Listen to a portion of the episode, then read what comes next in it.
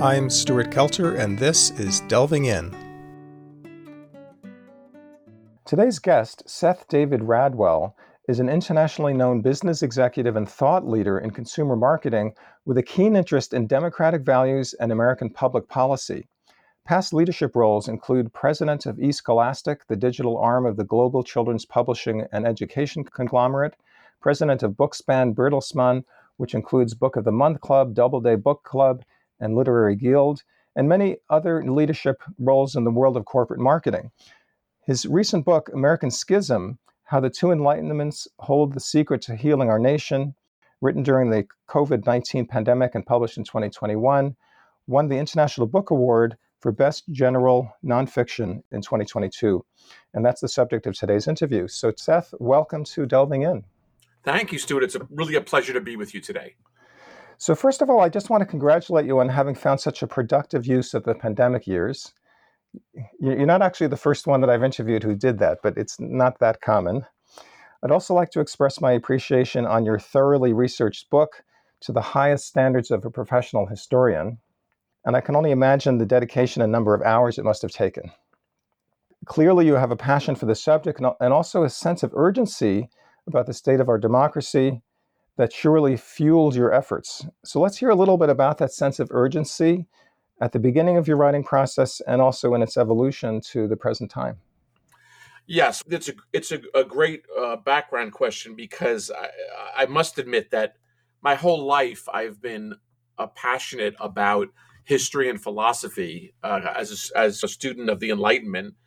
And even though my entire career was in business, I've always been very current with thinking about political science and issues, I would say, in the civic arena.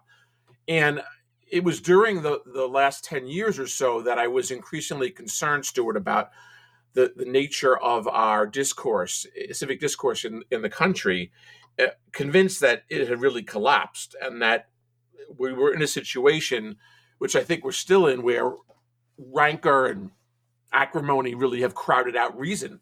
And so that's why I started. That was originally the impetus to do research. At the time, I was CEO of uh, an acne brand, Proactiv. I left that job in 2018 and started doing research that I thought would lead to a bunch of a bunch of articles it ended up happening that the pandemic hit after I had done a lot of research, and it led to American Schism, the book. So basically, I've always been really interested in this area, but I do believe we're at a very unique point in our history.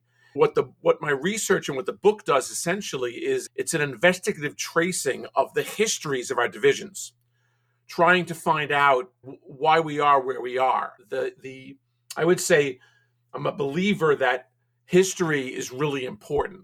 I often say history can act as a salve for our wounds if only we'd apply it. And so, what the book tries to do is, and I think it does pretty successfully, is distill learnings from our history. We were, as you probably know, very often in our history divided bitterly. And so, this is not the first time as a country we've been divided. But there are some unique things about where we are today. And there are some real lessons from our history that I think would behoove us to pay attention to. And of course, you're talking about a history, not just political history, but also intellectual history. And as those two things are intertwined. And obviously, it's true that we've often been divided, and the, the country started with tremendous divisions around slavery that kind of got papered over, so to speak. Absolutely and that didn't work in the long term. It worked for a while, almost 100 years. it worked for some people, let's say. That, that's the, That's true, of course. Yeah, it worked well for some people. I think one of the first episodes in the book is about, in fact, how divided we were right at our founding.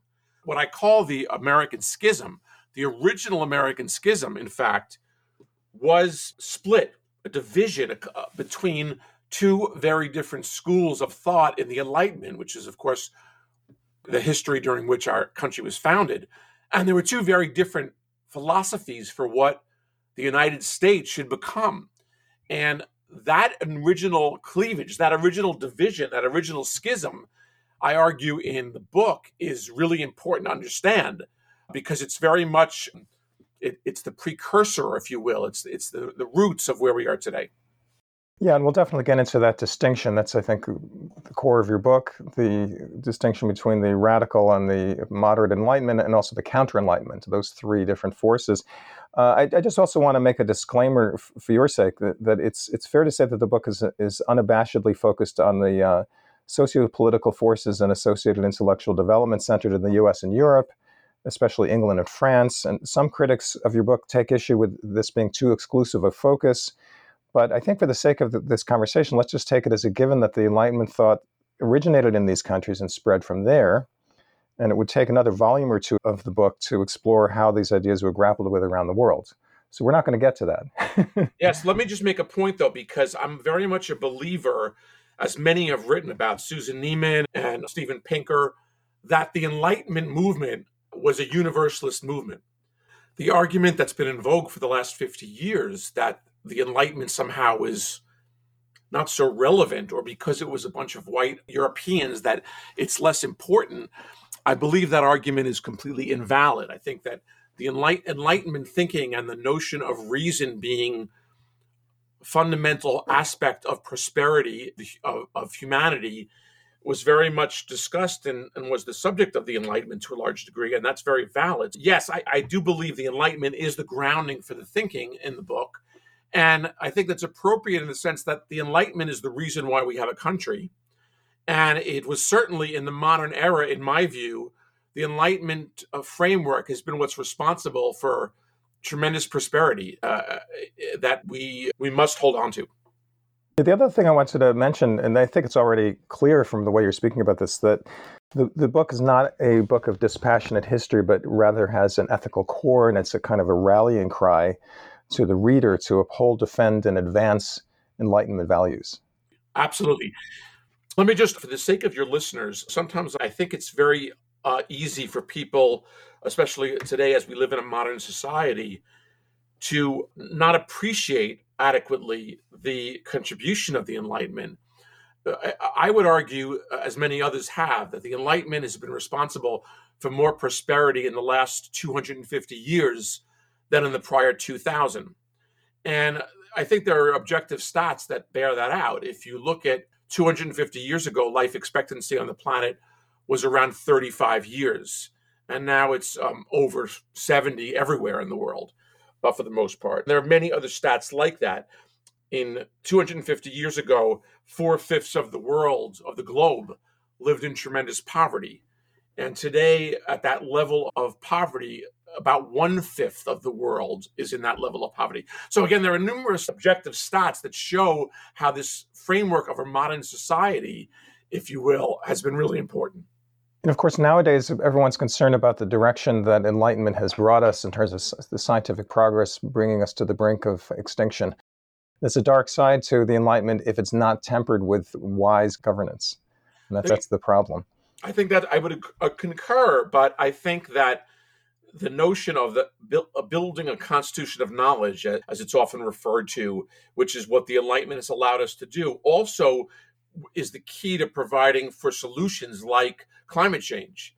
If we use it uh, uh, correctly, and I'm not saying public policy has solved by, by any means all of the woes that we have in the world. And, and I think increasingly we're at a point uh, where between the planet as well as this continual warfare. We're really, if, if you were, I often say to, to listeners, if you were uh, a foreign species from another planet looking at Earth, you would say this species they ain't to last. it doesn't look pretty, it doesn't look very promising given where we are today, and I think that is a really important perspective to have. So uh, let's get to, into the uh, definitions and descriptions of what these two kinds of enlightenments are. And it's pretty clear, I think, that you're uh, a radicalist. you, would prefer to have universal suffrage and, and real universal representation, whereas the moderate form, and, and you, you can get into teasing out the details here, is a much more pragmatic one that uh, relies on the elite, uh, aristocratic elite to govern instead. Right. So, so well, I, I don't know if I would agree with you that I'm a, uniquely a radical. Let me let me first, for your listeners, describe the difference. So, these two different views of how the republic could be governed in the 18th century were, were, the split was around this notion of what was called at the time an aristocratic republic, which were the elites governing on behalf of the people. Very much the model that John Adams and Alexander Hamilton and some of our founders uh, really put forth. And that was certainly the model that Montesquieu wrote about a lot, eh, as well as other philosophers like Locke, about why pa- powers had to be balanced, and that in Hamilton's view, the educated were the people capable of governing, of, of on the behalf of the people because they had the background to do so. They had the they had the, the, the intellectual background and the and the, the education. You, you, didn't use this term in the book, but noblesse oblige. It's this idea that you, know, you can be an aristocrat, you can be a you know very wealthy person, and then you should devote your life to public service. That was the concept, right? Because but nowadays we think of the uh, aristocratic elite or the just this uber wealthy as really looking out mainly for themselves. That's the that's the dilemma, right? So, so the, the the notion in the 18th century was the responsibility for governing, and and some of the great moderate enlighteners like Voltaire and Rousseau. You know, Voltaire was coaching Catherine the Great. It's to a large degree, and one could argue whether that model ended up being successful I think there were certain uh, monarchists who were more enlightened than others. But the point was that the contrast to that model was the notion of a more egalitarian model where the only, and this is what the radical enlightenment believed in, the, that the only sustainable model in a republic was a democratic representative government where the people choose representatives for themselves. And that so the, the radical enlighteners in, in the US, that would be Thomas Jefferson and Thomas Paine and Benjamin Franklin, and in, were very influenced by the French radical enlightenment. Uh, people like Condorcet and Diderot and Brissot, who very much uh, rejected the notion that people couldn't be educated. They thought people could be educated, and that it was incumbent upon the state, in fact, to provide a civic education so so citizens could in fact elect representatives to represent their, their interests and that was their model now it's good just to, i think your point i think i'm probably more a radical enlightener than a moderate but the key thing to remember is i think both models both models have uh, applicability and they both bestow benefits on a society meaning that of course i believe in universal suffrage and that all citizens should have a right to vote and express and be heard, have a have a seat at the table, if you will. But I also think competence matters and merit matters.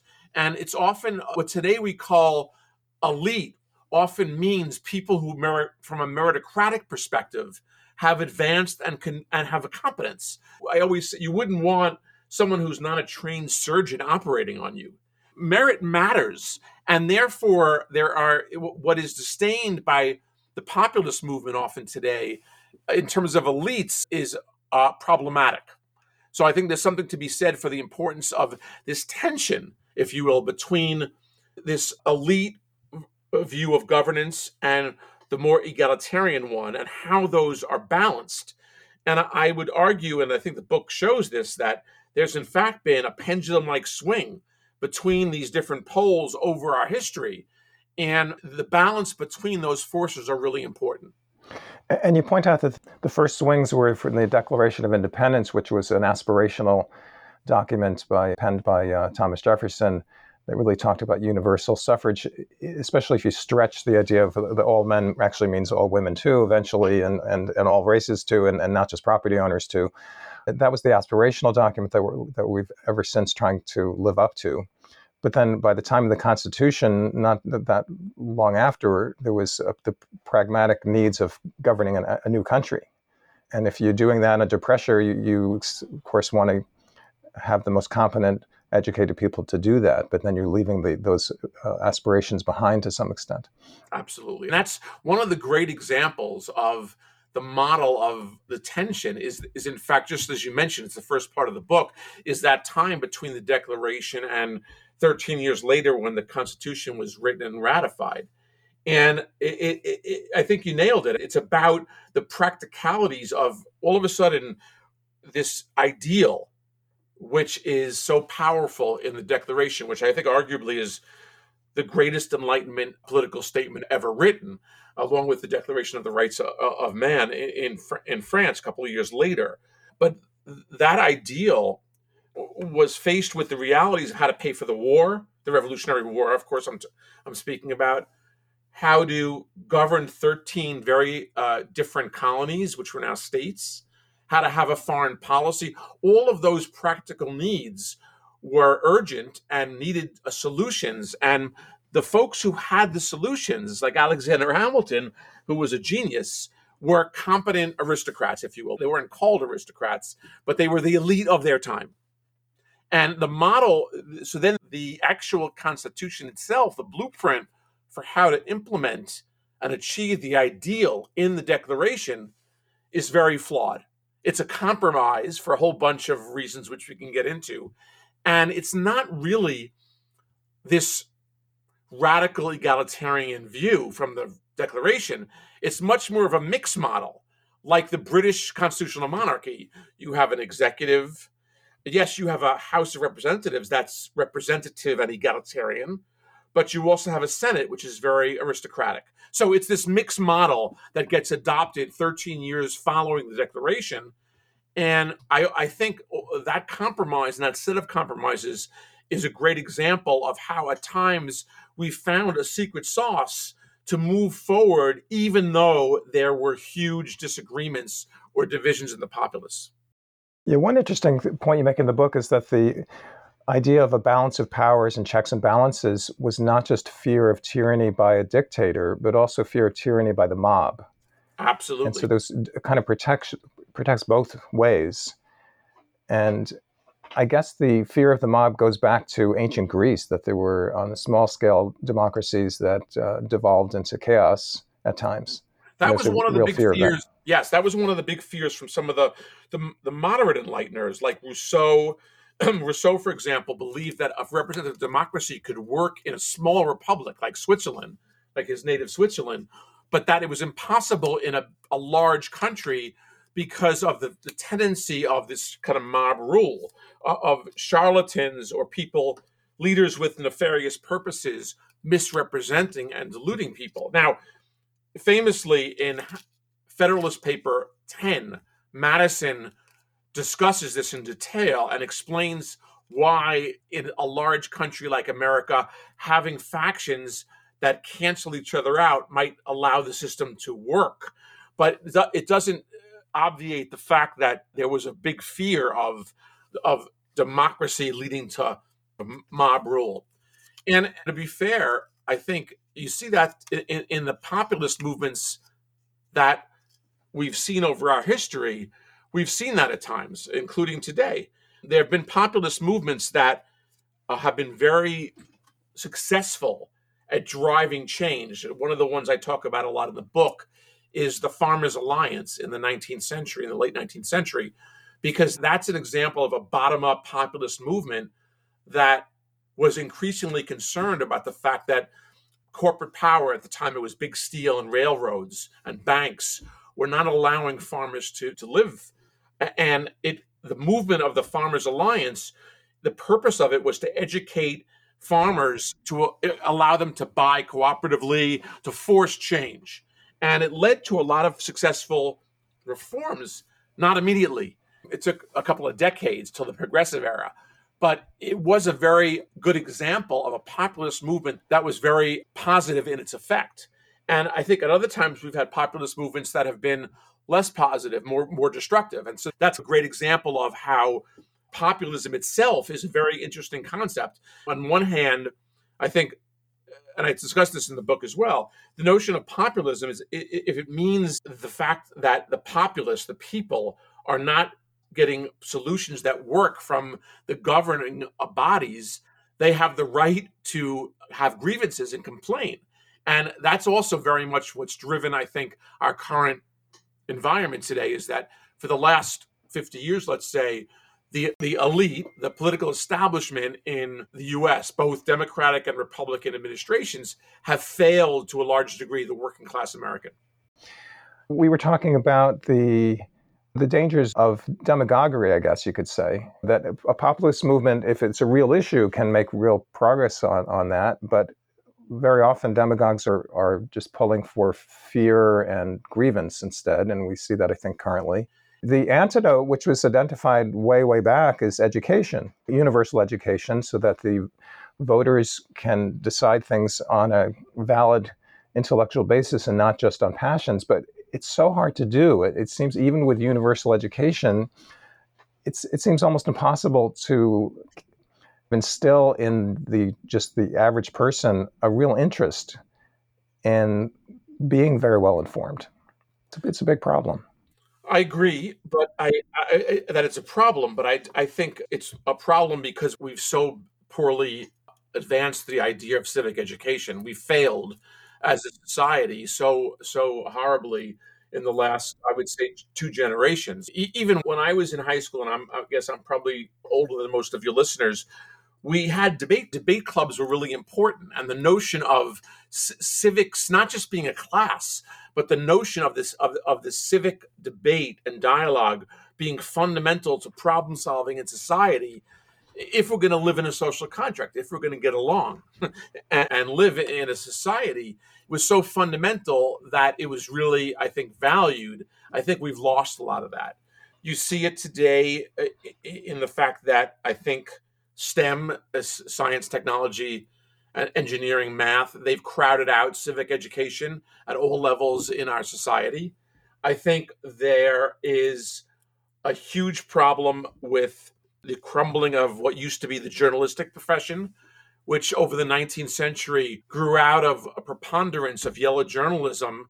So we created this profession, which is all about research and journalism really being based on fact finding and it seems like with digital media today and a whole bunch of other reasons which we could get into, that is crumbling. And so it's very easy for, as I say in the book, for any for every citizen to have his or her own set of facts, which isn't conducive to problem solving.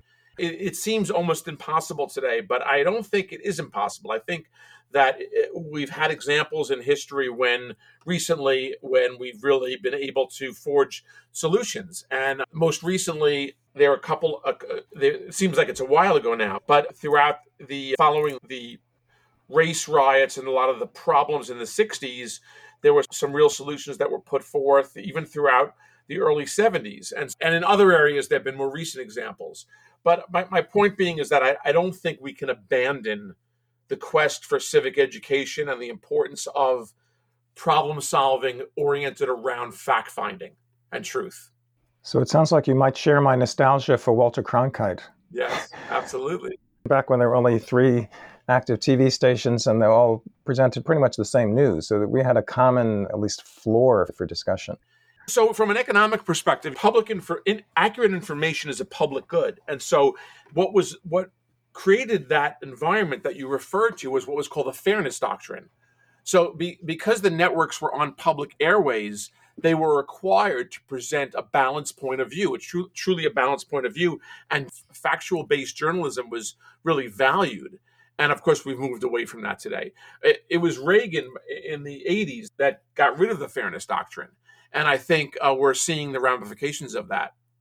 One thing that we haven't mentioned yet, and I, I think it, it uh, relates to the problems of the counter enlightenment is the role of religion in, in government. That um, many of the founding fathers rejected a belief in a personal God. They were either atheist or they believed in deism, which posits a God who created the world but doesn't intervene, or else takes an approach similar to Spinoza that equates God with nature. But in, in either case, they advocated a separation between church and state, that the government should neither interfere nor support any particular belief or practice.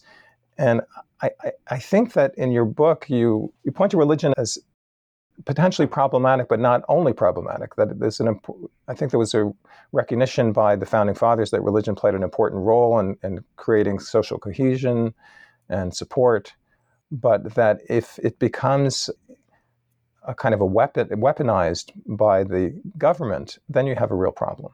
That's right. It's the associate faith is a, fundamental uh, an important part of people's lives of many people's lives of all different faiths having faith and believing in spirituality of some kind whether it's a, an organized religion or it's other beliefs that may be less traditional is such an important part of the human experience. But I think that we've gotten into trouble, and our founders recognize this when faith and becomes associated with power. For example, the reason why this notion of separation of church and state comes out of the radical enlightenment where the french radicals in particular documented and there's a guy named holbach h-o-l-b-a-c-h who wrote a lot about this how for centuries there was a collusion between the monarchy in europe and the church to oppress people that there was this tacit cooperation which was very very destructive, very hurtful to the to the, the commoners.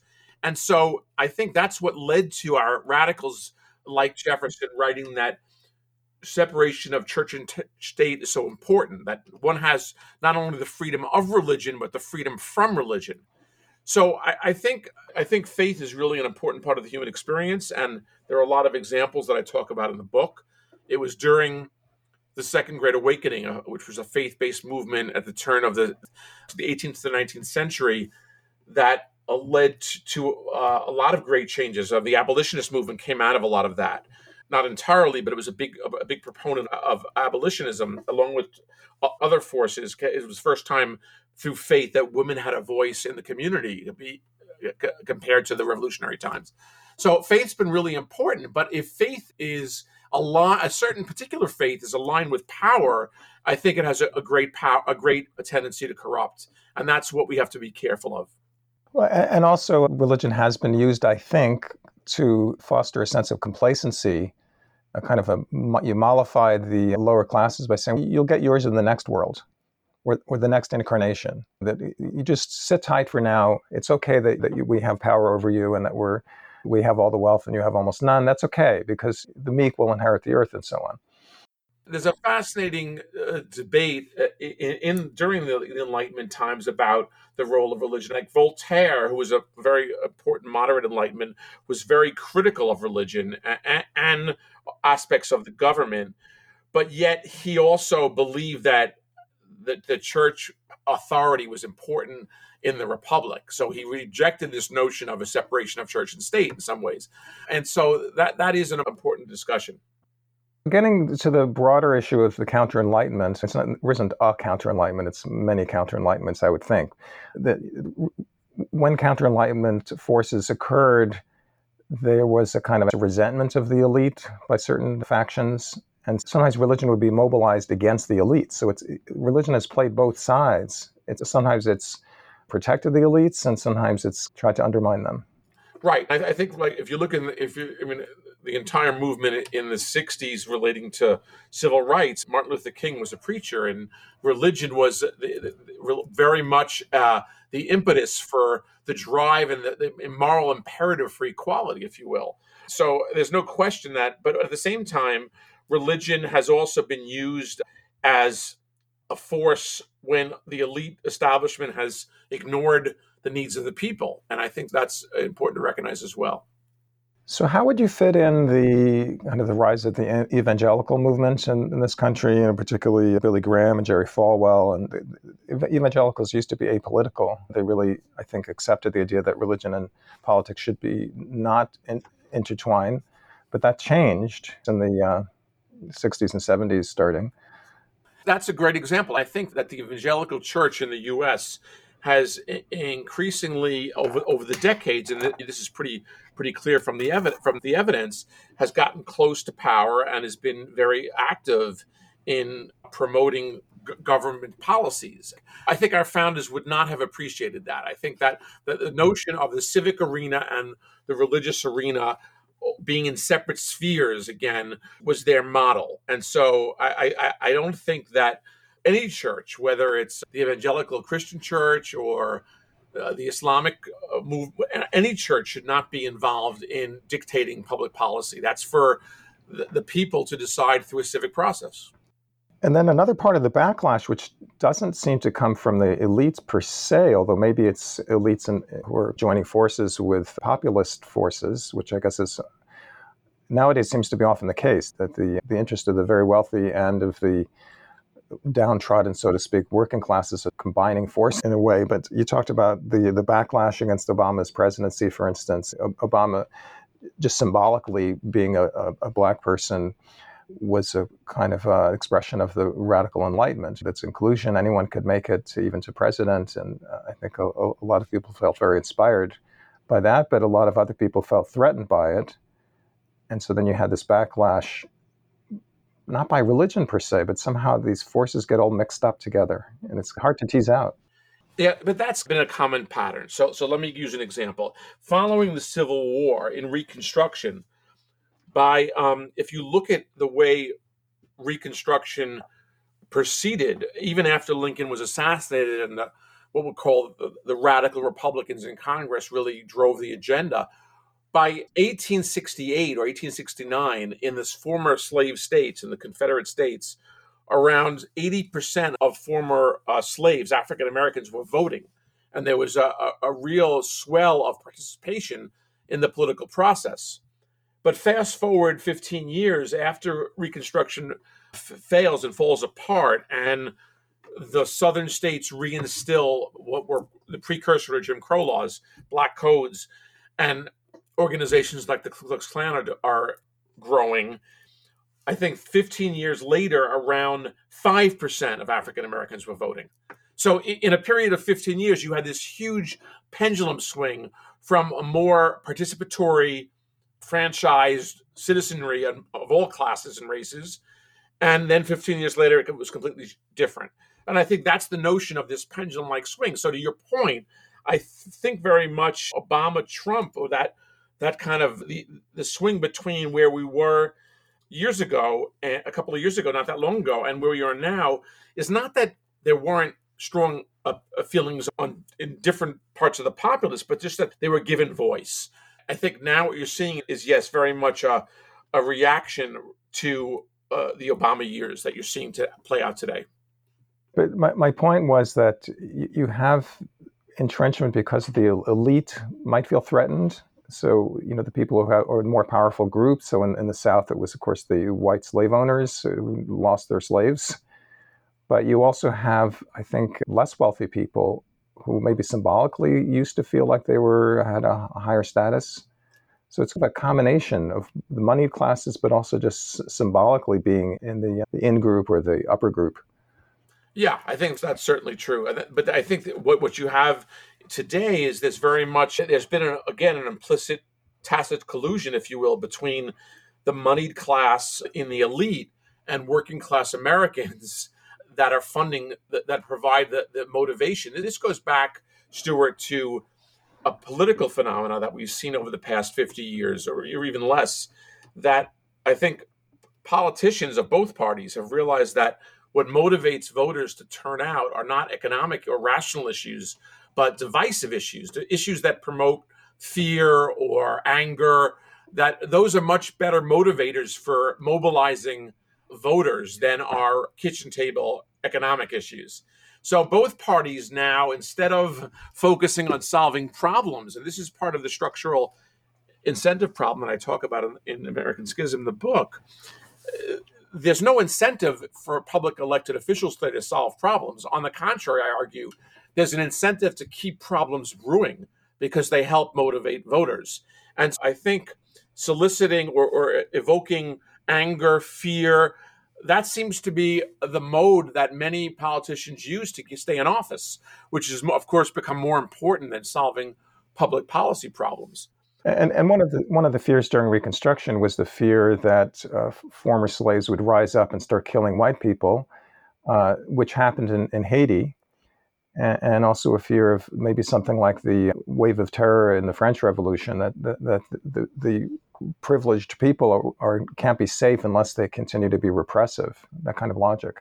There, there are many forms of there are many aspects that create what we're calling the counter enlightenment. It could be a religious power issue. It could be rejection of reason uh, for various reasons. So these are all counter enlightenment forces that play different roles, I think. But absolutely, the notion that the, the model that we're in today, if we look at today's society, we have uh, a double incentive problem. Political leaders are not incentivized to solve problems; they are incentivized to to raise fear, to stir fear, and the media, because its entire economic model is based on how many people they attract, eyeballs.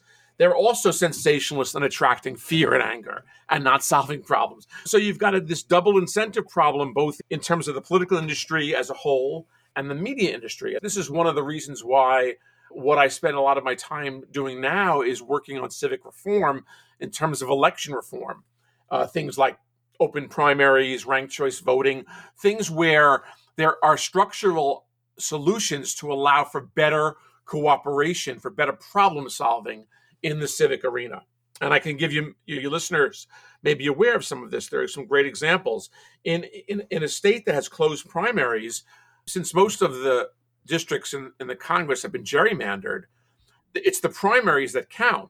So if there are closed primaries, it means the most, the core extreme uh, Republicans and Democrats are going to ter- determine who holds the seat. So let's say I, I'm a congressperson in Kentucky and it's a safe red district. If, as a congressperson in that district, if I uh, dare cooperate with the Democrat on finding a solution, I'll be immediately primaried to the right. And because it's a closed primary in Kentucky, the uh, extreme Republicans will pick a more extreme candidate. And that's how we get people like Marjorie Taylor Greene and AOC in, in Congress today. These are candidates who, because of the process, have been motivated by the extreme parts of their parties. Yeah, it's a kind of a recipe for tribalism, and you just vote according to your tribe. Now we have examples where that's we've solved that. Look at what's going on in Alaska. Alaska's been an, inc- an incredible case where the, you know through ranked choice voting and through other structural reforms, there's a much more cooperative governing happening at both the, in the Senate and, and the Assembly there, which is really bipartisan and so- solving problems. So at the local level, through these reforms, we're seeing a lot of change. And that's what I believe will become a model for how we need to move forward. Right, local and also intermediary size, the state size. So that's not, it's amazing. Yeah, let's uh, spend the last part of uh, the last third of our interview talking about solutions because Otherwise, it's too depressing. and and there, I think there are reasons for hope. So you mentioned about ranked choice voting and open primaries. Open primary means that it's not by party. In other words, that all of the candidates of, of whatever party are in together, and it's the top two. Yes, there's a couple of different models. One is that is it like the top five in an open in a nonpartisan primary, but there are other models. One way of doing open primaries is allowing non-registered voters, independents, to pick one primary they can vote in. So uh, that, that's also a model that's being used in some states. So it doesn't have to be one nonpartisan primary. It just means that all voters have the right to vote in a primary.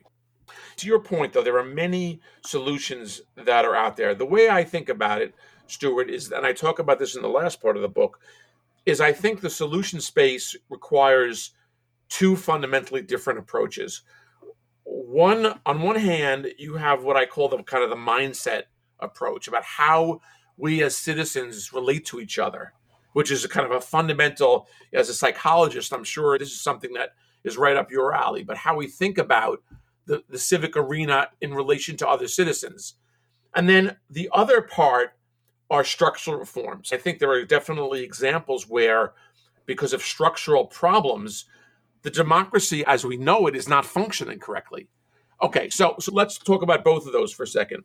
On the mindset side, there are organizations today. I'll use one example, Braver Angels, which is that their entire focus is getting people who might have different political viewpoints to talk to each other in a meaningful way, listen to each other, and relate in a way that's very different than the way people relate today in social media. Uh, and that's a, the movement around Braver Angels, which is now a national based organization, but that's grassroots, that's happening all over the country. Very powerful because I think when you really know your neighbors and you really speak to them, you're much more likely to find common ground. And there are other examples that are in this space as well that I call the mindset, how we talk to each other.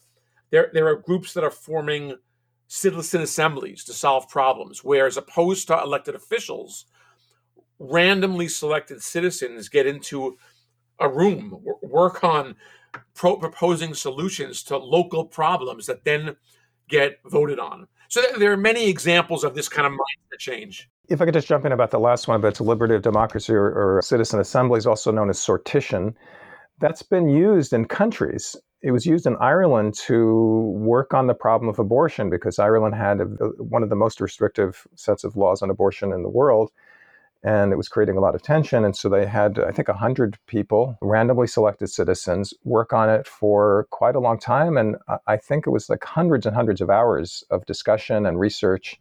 So the idea being that it would be a very well thought out proposal that would come out of that committee. And I suppose, I don't know all the details on this, but I suppose the legislature decided in advance that they would take the advice very seriously. They wouldn't just say, oh, it's just an advisory committee, we can ignore them. That's not what happens. And, and the law changed. And I, I, my understanding is that maybe not everybody's completely happy with it. There's at least a sense of legitimacy for, for whatever changes were made. And I, so I think those are examples of the fact that screaming at each other across Twitter is not going to solve a problem. That that the problem solving solution space needs to be deliberative. It needs to involve deep what I call deep listening and compromise. And there are ways to make that happen, whether it's through citizen assemblies or through groups like Braver Angels. That's one side. Then the other side, the structural changes are some of the stuff that we were just talking about, which is that if if we have districts that have been completely gerrymandered, so that elections are no longer fair, that's what I call cheating. and so, so, we have to be very clear about calling these things what they are. The, the way districts have been gerrymandered, if you uh, took an empirical approach to drawing districts, you would use geometry and linear programming to draw districts that are completely independent of the way we draw them today. So my point is these structural problems that have become that are uh, all situations in which for political purposes we're not using a fact-based empirical framework to solve a problem. Drawing districts would be one. Things like closed primaries are another one. I would argue that the way elections are funded today, campaign finance reform and what's happened there is also a structural barrier.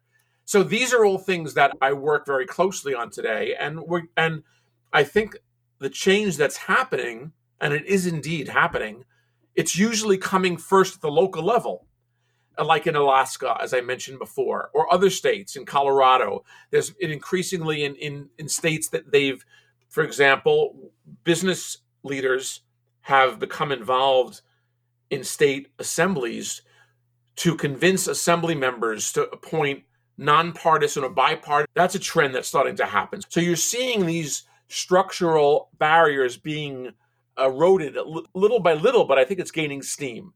And I'm hopeful that th- things like ranked choice voting, which is a superior form of voting because it more closely represents people's desires. If in a, in a ranked choice system, what happens for, for your listeners who are not aware, today, whenever there's a third party candidate in most elections, that third party candidate becomes a spoiler, taking votes from one of the top two, and that usually has that effect.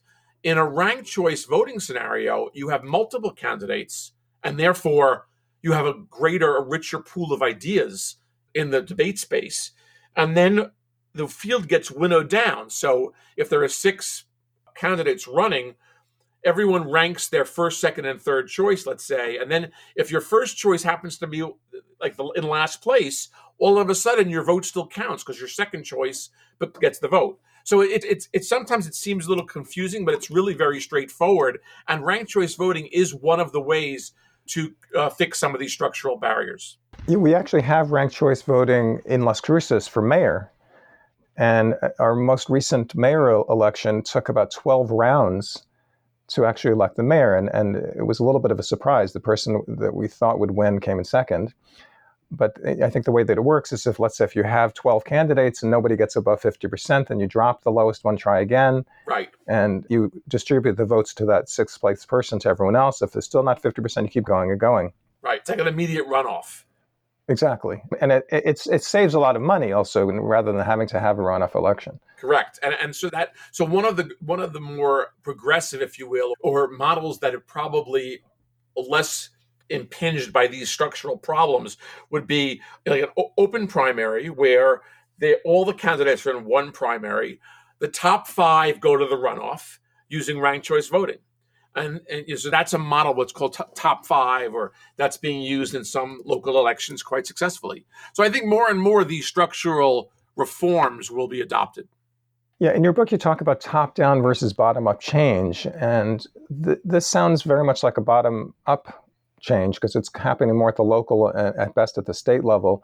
To happen at the federal level is going to take a lot of pressure because the system is so entrenched and has so many checks and balances that and when was the last time we had an amendment to the constitution? It's so hard to do. Okay so this is i'm really glad you brought this up. It, that's very true but if you look at history most of our big change has happened first at the local level. Women's suffrage started off in, in two or three states before it finally took off so yeah i think one of the beauties and this is one of the powers of the, the, united states our model is that because of federalism local experiments that happen in the country that provide evidence of positive changes can then get adopted elsewhere and so mm-hmm. i think yes i think it, when you look at reforms in the country that have happened at the local level what happens is uh, like women's suffrage it happened in a couple of states and then it gained steam and all of a sudden it moves forward. I think the same thing happened, I think, more recently in terms of support for gay marriage. I think there was, when I was young, uh, most people, it was very much a counterintuitive. Most people would not support gay marriage. But I think more the kind of the movement for gay marriage were able to successfully demonstrate to Americans that love commitment and love is not a, a, a, scarce good. It can happen in a way that's egalitarian. I think they convinced americans that gay marriage and of course not all americans support it but a majority have and it's been adopted. So there have been other things that have happened at a local level that have then i think we're at, we're at that point i think i'm hopeful with reasonable gun legislation. That I, I how long how many kids will have to be killed at, at school shootings before we recognize that automatic weapons, even if you're a hunter and a big Second Amendment person, that automatic weapons should not be given to to to, to 17 year olds. So there's a lot of I think movement that I am hopeful will starts to snowball, and I hope we're in that situation now. So another dimension I want to bring in that you you do cover in your book is the ever increasing trend of concentration of wealth that we've become effectively a plutocracy that the very, very wealthy have outsized uh, capacity for speech and influence. And I'm, I'm, not sure, I'm not sure how that gets diminished from the bottom up. That's a huge structural problem because we've become a plutocracy. And this has been written about for quite a while. Thomas Piketty has done some great, the French economist has done some great research on this.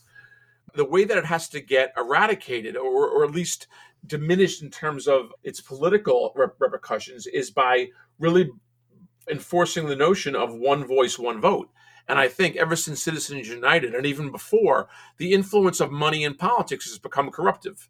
And that has to change. Now, there's a group that I work with called American Promise, and they are a very interesting nonpartisan group that's proposing an amendment to the Constitution, a one sentence amendment that will change how elections are financed. And I encourage your listeners to take a look at their work. I think it's very powerful. So I think that camp the answer to, to, to, that problem in terms of power and money, in terms of its again, it's there's a whole set of reasons economically and morally why an extreme concentration of wealth is not a good thing. I'm not talking about those arguments today. That's that would take us a whole other session. I'm talking about the fact that once that ha- that once a society is that uh, imbalanced, there's a the political power of that elite, that one percent or tenth of one percent, has be- become so enormous that we no longer are in what I would call a democracy, but we're effectively a plutocracy. And it's difficult to change because of the constitutional rights about freedom of expression, and, and that, has been interpreted to mean political speech as well as political advertising. Very, really hard to reverse that.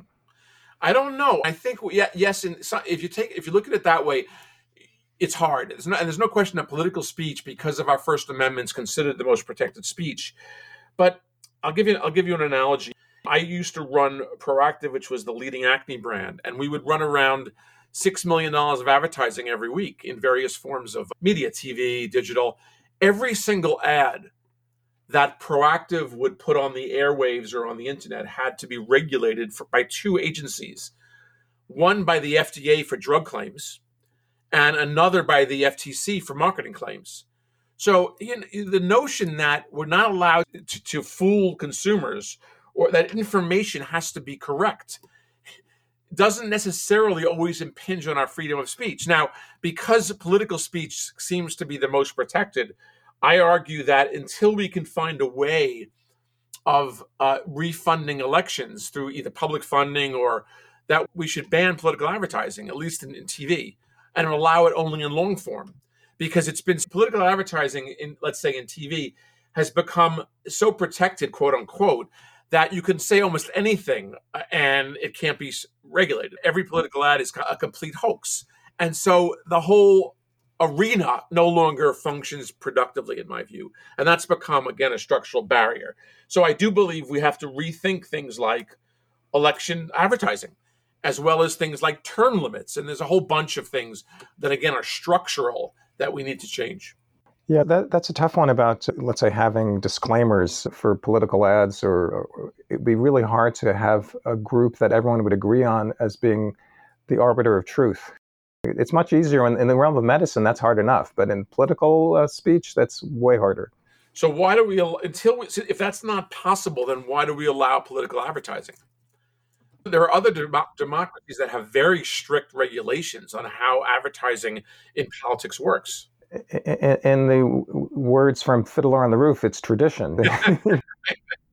Goes back to uh, Adams and Jefferson trashing each other. It's uh, you know used to be that every political party had its own newspaper that trashed everybody else. Goes way back. Absolutely, but we, and we've struggled with it for a long time. But it's not other democratic republics, other open societies have addressed this. Uh, I th- I think the, the notion of freedom of speech in the First Amendment is not limitless. And our justices have certainly ruled on that. And if speech is leading to violence, if there, there are a whole bunch of examples where it needs to be regulated. And so this is all of our uh, rights, all of our freedoms, both our positive and our negative freedoms. They ha- they they need to be balanced. And the, the, this is something that we need to grapple with. Our freedom in the Second Amendment to to bear arms. It's not absolute. It needs to be balanced the United States might have been the first republic to, to work according to democratic values, but unfortunately, because of the extremes of our individualism and, and belief in, in freedom of expression is, is so extreme and so in, imbalanced, as I think we're both getting at. I, my prediction, unfortunately, is a little pessimistic. I think other countries will succeed at this before we do. I, I think Europe is much further along than we are already. Yes, I think that's right. But but but see, here's the this goes back. This is where I mentioned before mindset changes and structural changes. This is where they cross over because the the mindset side says, wait a minute. Invariably, and all, all groups, both on the extreme left and right, talk almost incessantly today about their rights, their freedoms, and their rights. We have to, if we want to be in a community, we have to also recognize our responsibilities oh, it's not only about our rights and freedoms. It's about what responsibilities do we have to each other in a community. And I think that's where uh, we've fallen off the rails a bit. So I'm wondering if we're in a race against time in a sense because there's so many countries, not just this one, that are trending autocratic. So that's that's the kind of ultimate of anti-enlightenment, of the counter-enlightenment, is when things be, the government becomes ruled by an autocrat and human rights are curtailed and violence happens. It seems to be happening more and more. I don't know if it's because of the pressures of climate change or, or what have you, but, but it seems like we're, we're in a moment that's very dangerous and not just here. There's no question that in today's world, it seems that the autocratic model is more effective and efficient in governing. And whether it's the autocratic model like of a Putin, which or, or one like a Xi in China, or eh, go through the examples Turkey, Hungary, and and largely I don't think it's only because of climate change or I think it's because of the way media works today. It's very easy to weaponize propaganda in a way that we haven't seen in a long time. And democracy is it's difficult. It's not the best form of government by any means. It's just the, the better than all the other ones, as Winston Churchill said. And it's a very inefficient and difficult form of government. Now, now I think the, the best way I can describe this is Danielle Allen, the professor at Harvard, writes a lot about this. If we want to have a democracy, if we're committed to democracy, we have to be all in.